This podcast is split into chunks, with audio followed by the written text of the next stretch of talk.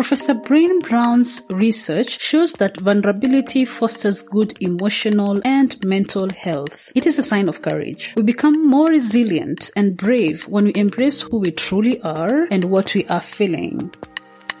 The Vulnerable Scientist Podcast is a space for scientists to tell their honest and authentic stories. I am your host, Sarah Nyakeri, who happens to be a scientist, informal science communicator, and I help scientists create personal websites. If you want to support this show, go to www.patreon.com/thevulnerablescientist. You can also follow this podcast on all social media platforms at TV Scientist Pod.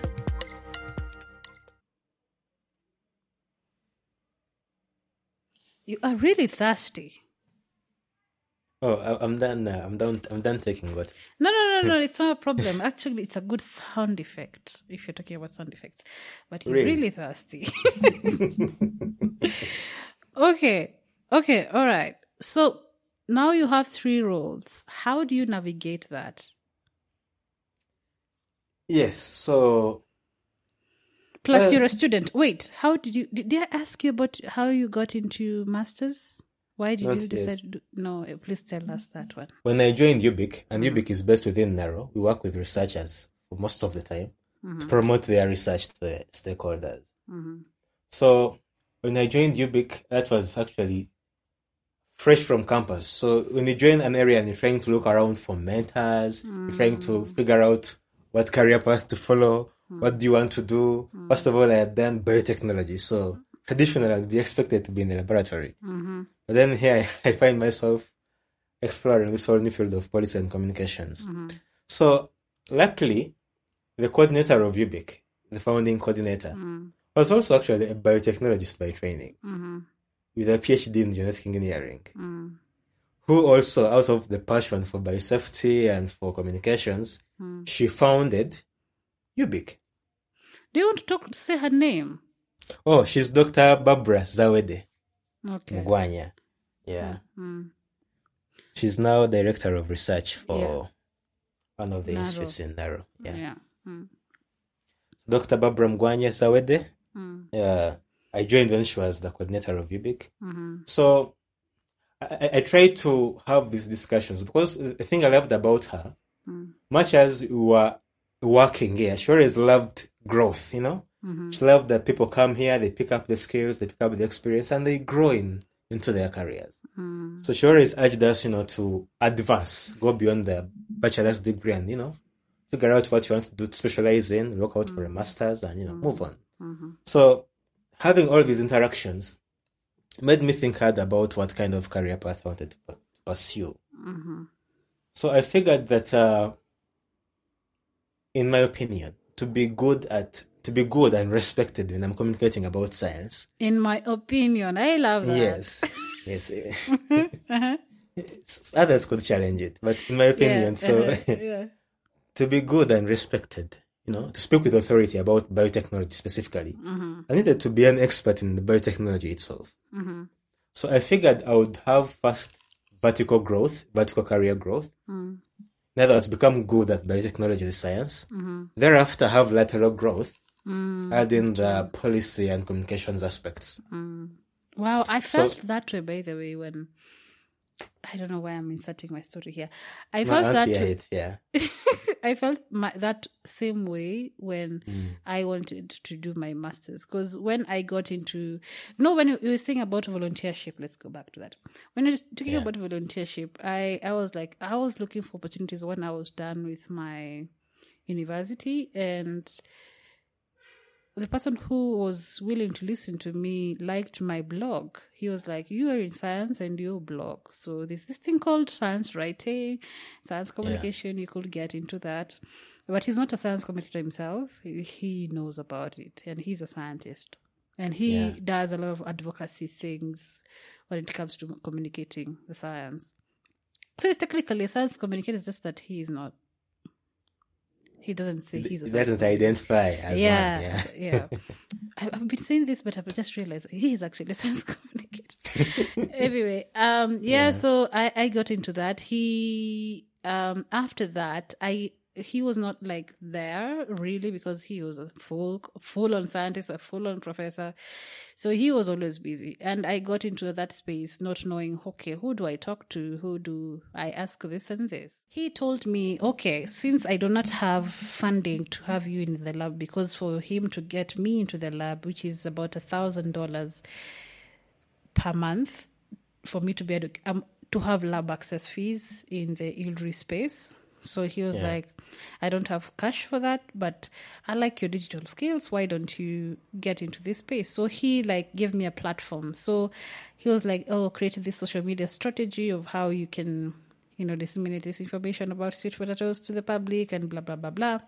And I did that. It was mainly volunteer. I was not like there, because of course you can't be in the ILRI compound without a contract, but I was engaging with him and it was really volunteer, but I really liked it. Like I really liked the idea. I liked the challenge. It's something I didn't know, so I liked the challenge.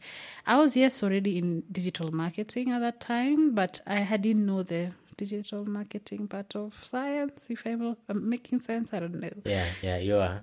Yeah, so I didn't know that. So when I got into the space, the people who were there were people who didn't have a science background, but they were comms. And since I was not assigned to anyone, I was just the one trying to seek help from everyone and anyone to figure out what kind of communication goes on, or what is communication when it comes to science, right? Yeah. So I became hungry, because I'm not those people who sit somewhere and waits for instructions. I should be sometimes, but I'm not that kind of person. So I was like, I'm being paid, but I started being paid now. And I was being paid for something I wasn't seeing me. Like, I didn't see what I was doing, really. Like, I want to see something running, you know? Yeah. And that's when I started seeking for mentors in that space, looking for people who have a science background specifically and who are in science communication. And I found someone from ILRI called Ekta Patel, though she replied later when I had already applied for my master's. Then I also found Bibiana Iraqi, who is from ISA, the agribiotech applications thing. Yes, I know. International Service for Agribiotech Applications. International Service. Oh my goodness. International Service for Acquisition of Agribiotech Applications. So stuff with GMO generating, blah, blah, blah. Yeah. I think you know about it. Do you? I know Isa, yeah. Oh, you should, man. And I've also interacted with Bibiana before. Yeah, she is amazing. Yeah. She should come to this podcast. We've been postponing it. Anyway, so I met Bibiana and I was like, I'm seeking this. And that time they were looking for an intern who has a biochemistry, biotechnology background who would come into communication. And that time they were arranging this thing in South Africa for gene editing, the biennial something. ABBC. Yeah, ABBC, yes. ABBC. The Africa Biennial Biosciences Conference. Yes, 2019. Yeah. And I got into that space. And at that time when I was there, I was like, okay, this is a good... I started now being like, I think this is what I want to do. Because...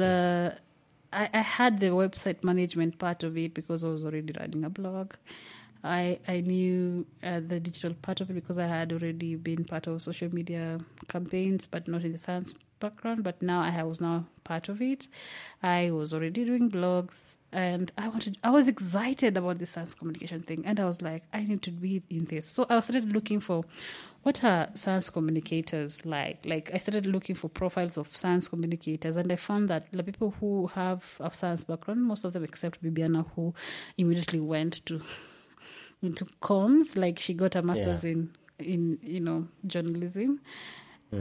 I didn't see that happening here in Africa. Like I didn't see I even looked for opportunities in masters. Like if I wanted to go into communication, what could I do? I tried to figure out postgraduate in agriculture, but I don't know why I didn't consider it. It was a postgraduate diploma.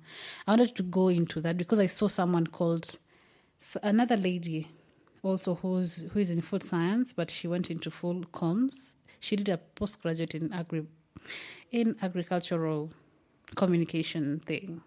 So I wanted to go into that, but I wasn't sure. I was like, since I can't, they need these things, and I don't have, from a science background, same thing with journalism, this is not something I can do. So I was like, why don't I just go to my back to my comfort zone? Because communication was, it didn't come very easy for me. I loved it, but it didn't come very easy. So I was like, why don't I do something that is in my comfort zone? Science, it is my comfort zone.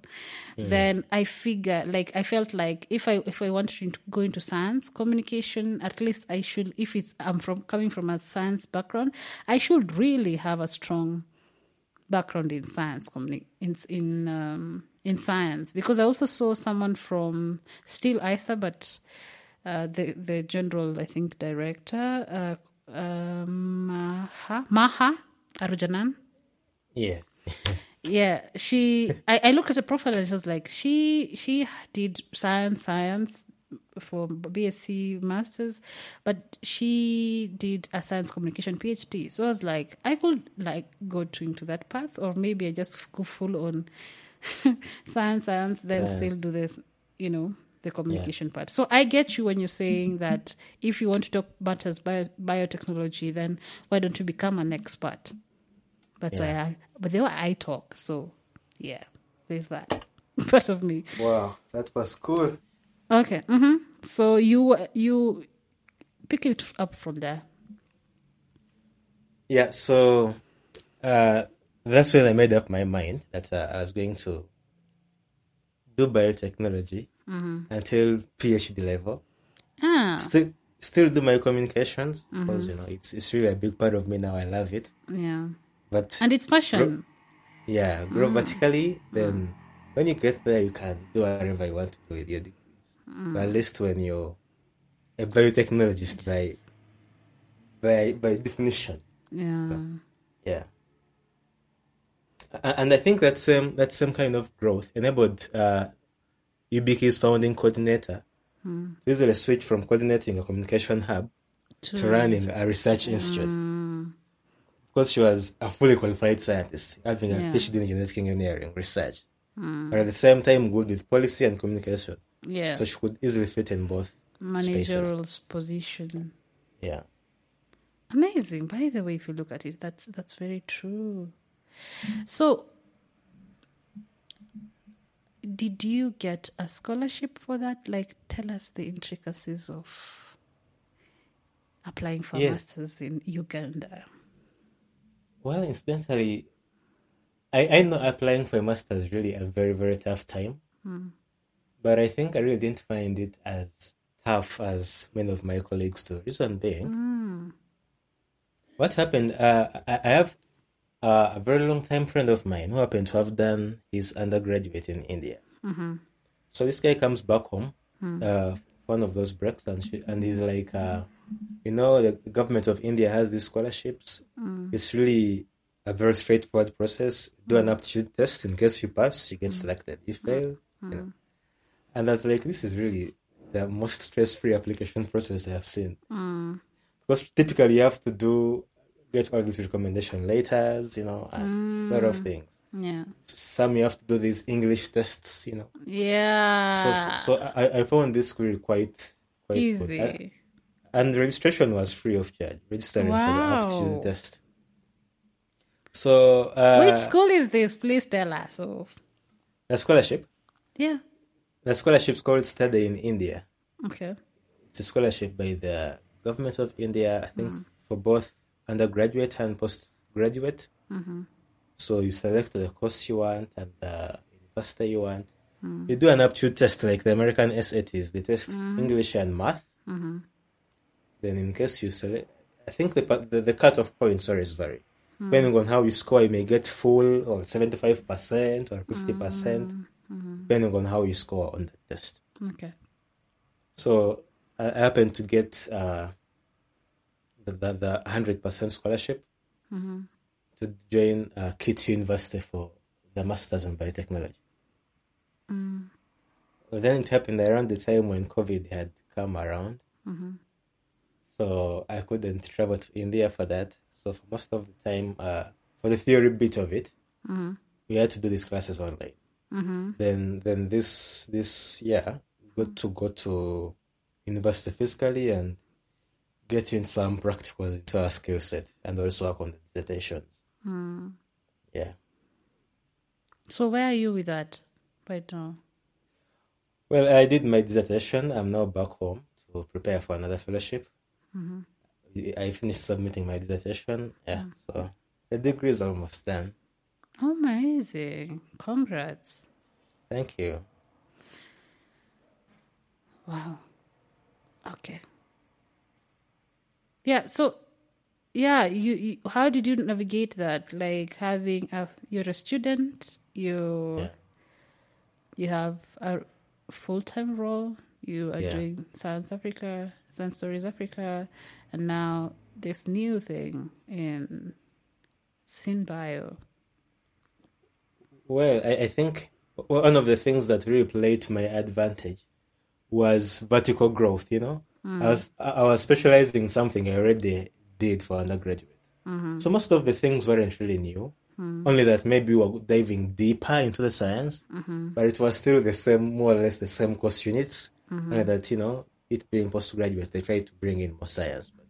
But, so it was very easy to pick on, you know? So secondly, being online, it was easier to attend classes on the go. Yeah. I could easily be writing a report as I'm listening into the lecturer. So you were saying, ningesema like Swahili, if I would have said it in Swahili, that unajishtaki, you, how do you say that in English, man? Oh, I wish I had another person. You're spilling your secrets. I guess that's the point of this podcast. So. Yeah. People need to know these things. That's how you do you navigate that when you have, you know, things that needs to be done. Continue. So, and the other thing, the time zone, India's time zone is 2.5 hours later than us. So classes always tended to end a bit earlier in the day. Mm-hmm. Yeah, so they start very early, like at 5, 6 a.m. in the morning. Mm-hmm. But still, by around 1, 2 p.m., they are done. Mm-hmm. So I always really had a bit of time in my day to do my other work. Things, yeah. Yeah, in the afternoons. Mm-hmm.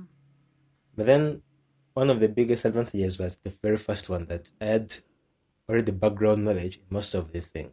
Mm. So catching up on, you know, coursework, understanding notes, following up on lectures.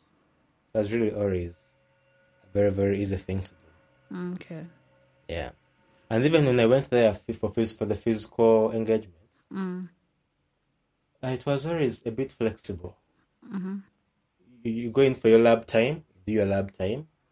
You're done, you have the rest of the day to yourself to catch up on the assignments. And that's the bit of communication. I can communicate from anywhere. I can submit reports from anywhere. I can do meetings from anywhere. It was really quite Let easy. Me tell you a secret. Is it a secret anyway? When I say it, I hear. I have always wanted to do something that is remote. That's what I wanted to do, something to do with bioinformatics. But the science communication bit really amazes me because I don't have to be somewhere for me to do it.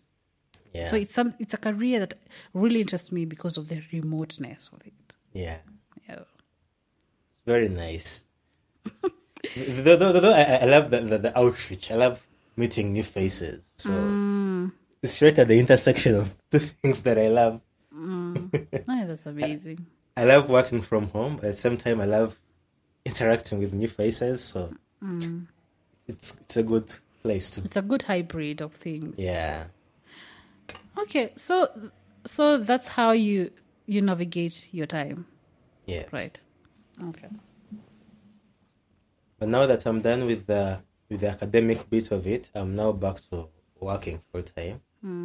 So this Synbio Africa initiative really came in at a very good point when I have all the time on my hands.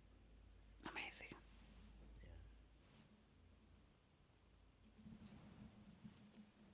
Though still, there's another fellowship coming up, so I'll have to work remote again for a few months. Okay. Which fellowship? This fellowship is also a policy fellowship by the Breakthrough Institute. Mm. They call it a Breakthrough Generation Fellowship. It's for what? So the idea is that the Breakthrough Institute is a policy research institute. Mm-hmm. They research on a variety of issues in science. They call it eco-modernism, so they research on energy, environment, food and farming.